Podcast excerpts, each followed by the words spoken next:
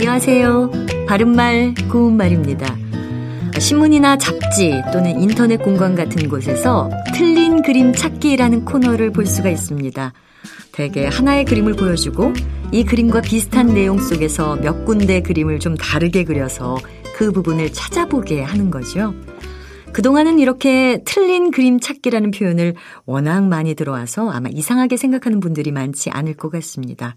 하지만 잘 생각해 보면 틀린 그림 찾기라는 표현이 과연 맞는 것일까라는 생각이 들기도 합니다. 물론 그림이 이치에 맞지 않는 부분이 있는 것이라면 틀린 그림이란 표현이 맞겠지요.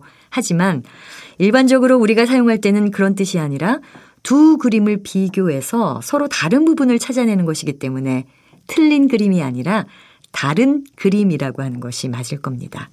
그리고 또 다른 방향으로 생각해 본다면 그림 속에서 서로 다른 부분을 찾아내는 것이니까 그림 속 다른 부분 찾기라는 표현이 더 적절하지 않을까 싶습니다. 무엇보다도 우리가 다르다와 틀리다를 정확하게 구별하지 못하고 거의 틀리다로 몰아서 쓰고 있는 것은 분명한 것 같습니다. 다시 한번 강조합니다. 다르다의 반대는 같다고요. 틀리다의 반대는 맞다라는 것 꼭 기억해 두시면 좋겠습니다. 바른말 고운말 아나운서 변희영이었습니다.